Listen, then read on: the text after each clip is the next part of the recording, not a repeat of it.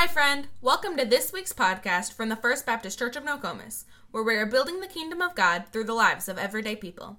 If you are new, you can visit our website at fbcnokomis.com. Click on our visitor information page to sign up for our e newsletter or to learn more about our ministries.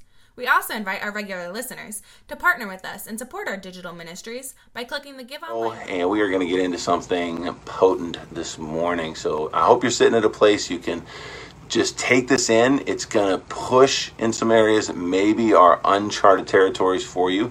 I've been doing a sermon series on the doctrine of Jesus Christ, basically saying that, you know, in order to shine bright, you have to know Jesus more. You have to understand who Jesus was and who he is so that in knowing him better, you will just more naturally shine that joy and that life of Jesus to others. And it is truly a win win. So, on one hand, if somebody says, well, you're really just asking me to follow Jesus at my own expense. You're missing that. The, the more you are under His grace, the more your life improves, the more content you become, the more relaxed you are about the world being in, in this sort of quasi chaotic uh, situation that we see.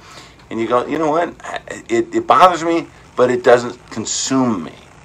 Well, that that life of Jesus, the more you understand and, and abide in Him, then all of a sudden naturally pours out to others. What I want to get into this morning uh, in introducing tomorrow's sermon. So tomorrow I'm going to uh, just kind of regroup with some of these points. Um, so you're kind of getting a prequel to tomorrow's sermon, uh, but in the concept of gospel, let's just jump right in. So here's the first thing I want to I want to Uh, address in the concept of gospel. Most people think of gospel as what? Type in the chat now or later, but just answer the question to the best of your ability. And forgive me, I'm kind of setting you up. You may think you're going to get it right, but there's a challenge to that. I just want you to be open and honest about what you think gospel is. What is the gospel? When we say gospel, what does it mean? And you're going to be somewhat right. You can't really be totally wrong unless you really are outlandish with your answers. But in giving you a minute and you a- answer the question, I'm going with, with Scot McKnight's The King Jesus Gospel, and it opened up really it revisited a perspective I remember from seminary and sort of overlooked because we, as a church, go about the gospel in a particular way. And this is what we do we consider the gospel to be the salvation of Jesus Christ. And that's not wrong, but that's not the whole story. Okay, follow this for a second. It's not wrong to say the gospel is salvation, but it's not the whole story. It's like asking you what's your favorite part of your car. If you get into your car and you say your favorite part of your car, might be the radio, might be the leather seats, might be heated seats, might be heated steering wheel, um, whatever you might particularly appreciate about the car. At the end of the day, no one piece of that is the whole car. If I asked you what's your favorite uh, part of your house, you might say your couch, your TV, your living room, your bedroom. Um, some might be the coffee maker. But that no one thing is the whole of the house. So here's the thing I want to position this morning when I'm talking about the gospel of Jesus Christ. I'm encouraging a, a new perspective, a larger perspective that is not simply Jesus as Savior, but follow me for a second. The gospel is about Jesus the King, the King of Kings and Lord of Lords. So, in other words, the gospel story is about Jesus, this culmination of all of the Old Testament into this identity of Jesus Christ as the King of Kings. So, let me give you a little background to how this plays out. The reason we have salvation is that it's an entry point into this kingdom story. The kingdom story goes all the way back to Adam and Eve. Adam and Eve were planted in a garden, and they were given this icon, uh, the language, what we might know as an icon, but literally the, the imago Dei, the image of God. They're image bearers. They're in this, this image of God, and they're to govern the garden.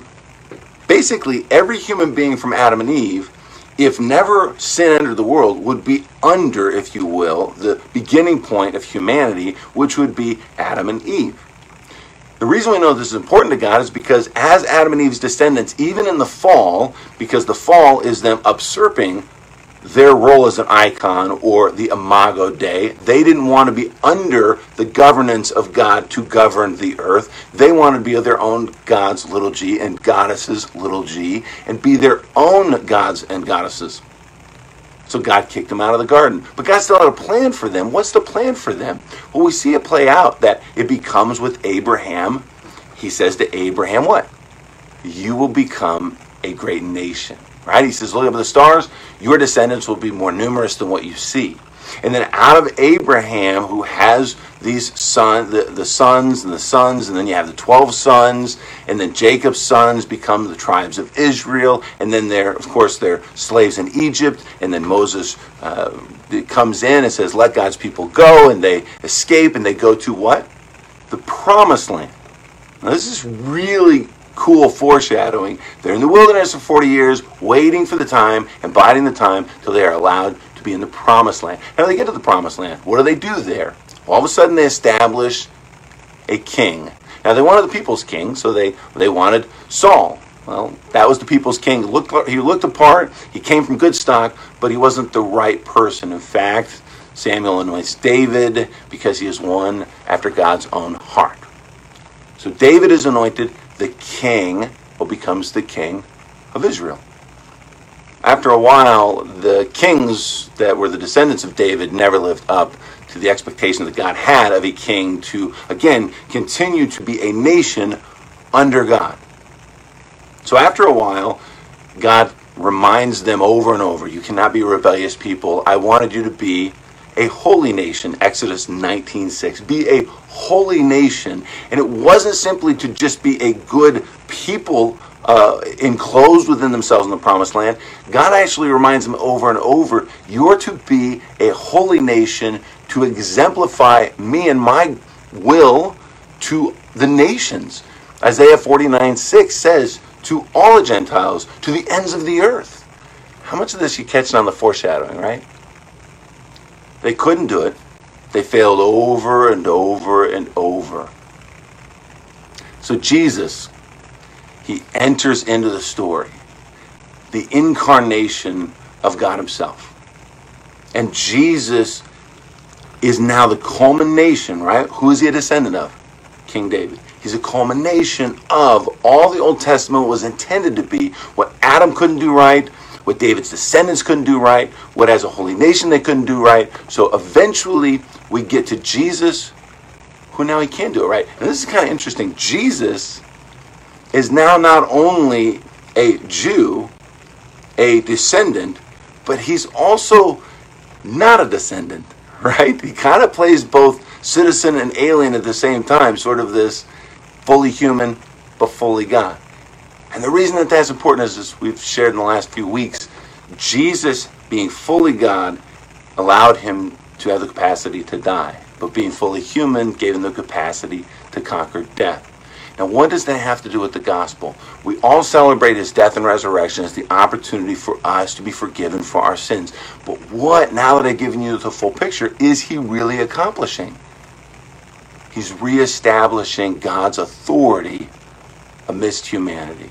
And I can tell you one of the stories that puts that into a, a, a, a, small microcosm of the greater story was when Jesus, after being baptized, goes into the wilderness led by the Spirit, Mark, Matthew chapter 4, to be tempted by Satan. Well, why is he going to the wilderness to be tempted by Satan? Now you see the parallels, right? As as the people, as Moses is taking God's people out and they, they battle through the wilderness for 40 years to ultimately enter the promised land.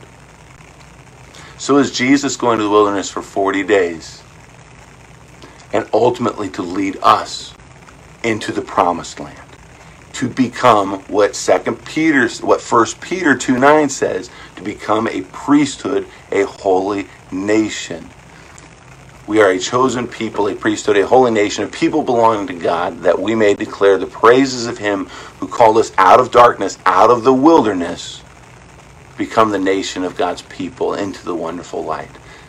So here's what I mean. When we talk about gospel as Jesus, our Savior, we sometimes minimize what gospel, the whole story involves, when we think of it simply for the purpose of salvation. And, and this is why I'm challenging it this morning because I think, especially in light of last year and really having a renewed passion about community and our, our culture as a church, that we are Christ followers, so often we have positioned simply a uh, selfish, a, a self sustaining perspective of Jesus that is our Savior, but not our King.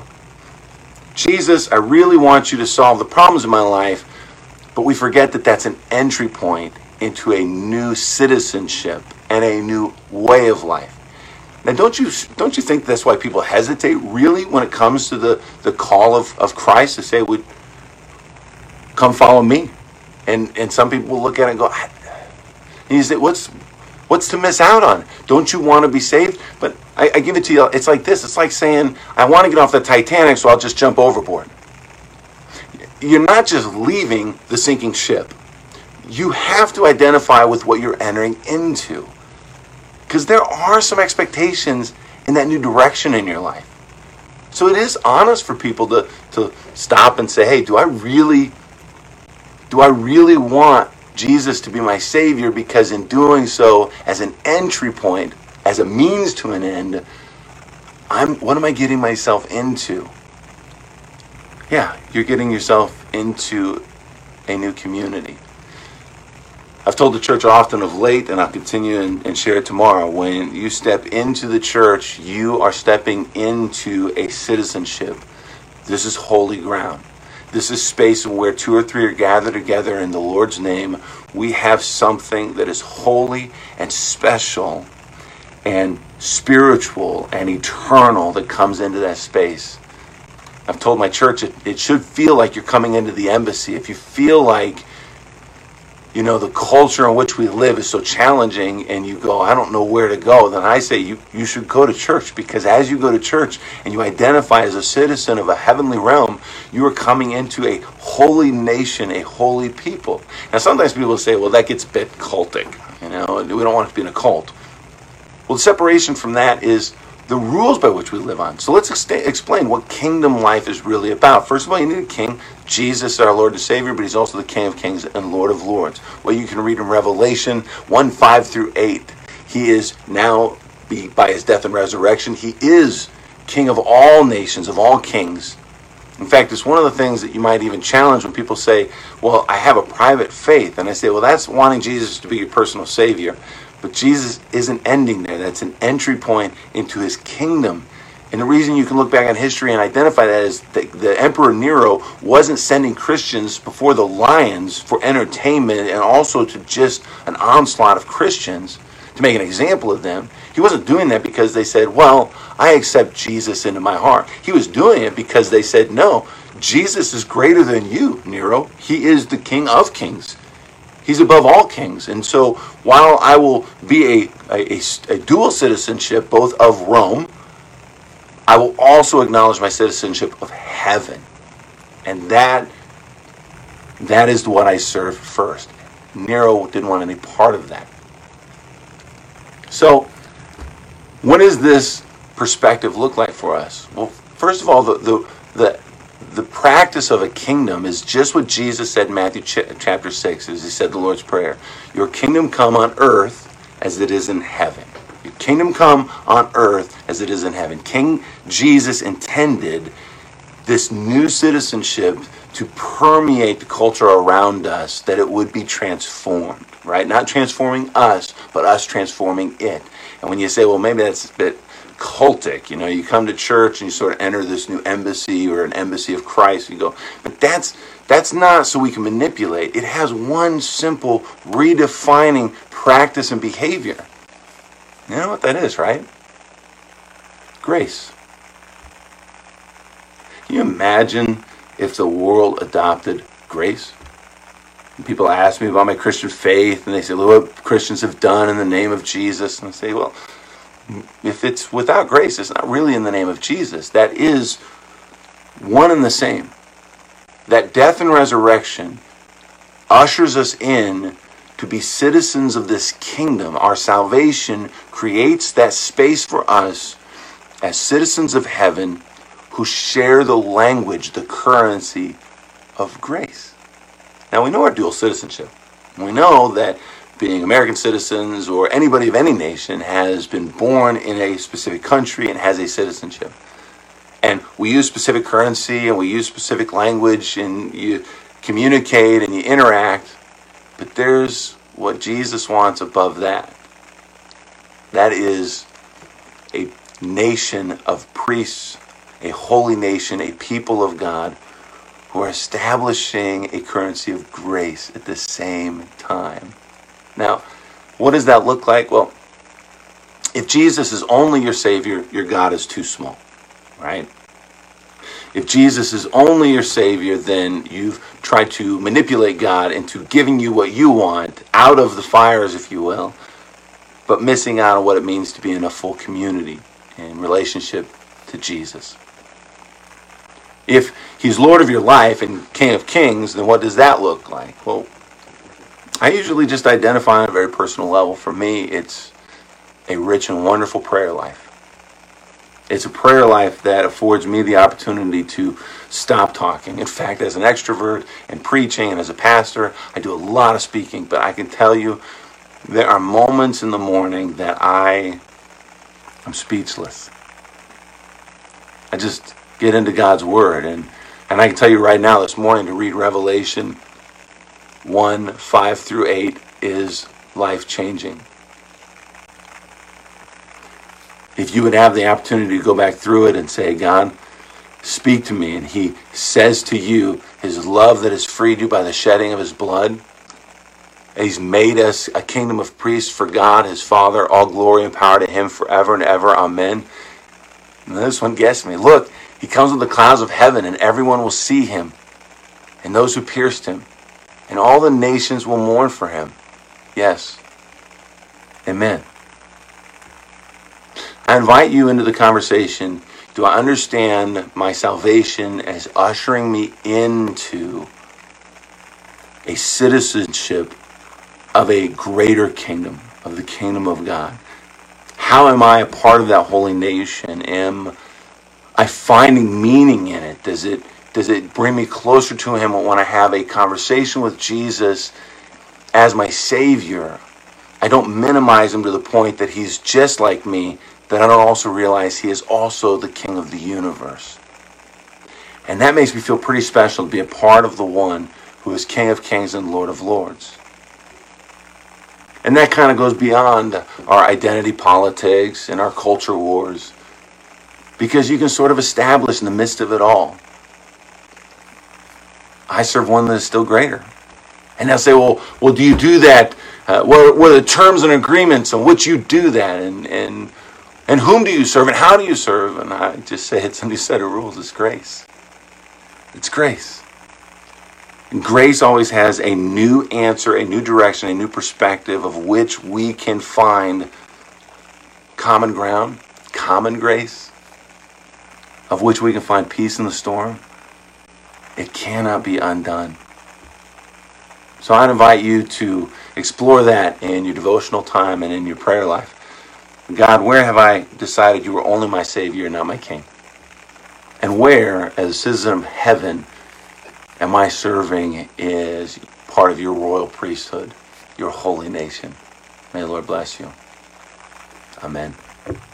Thank you for listening to this week's podcast. See you next time. And remember, God is building his kingdom through the lives of everyday people, just like you.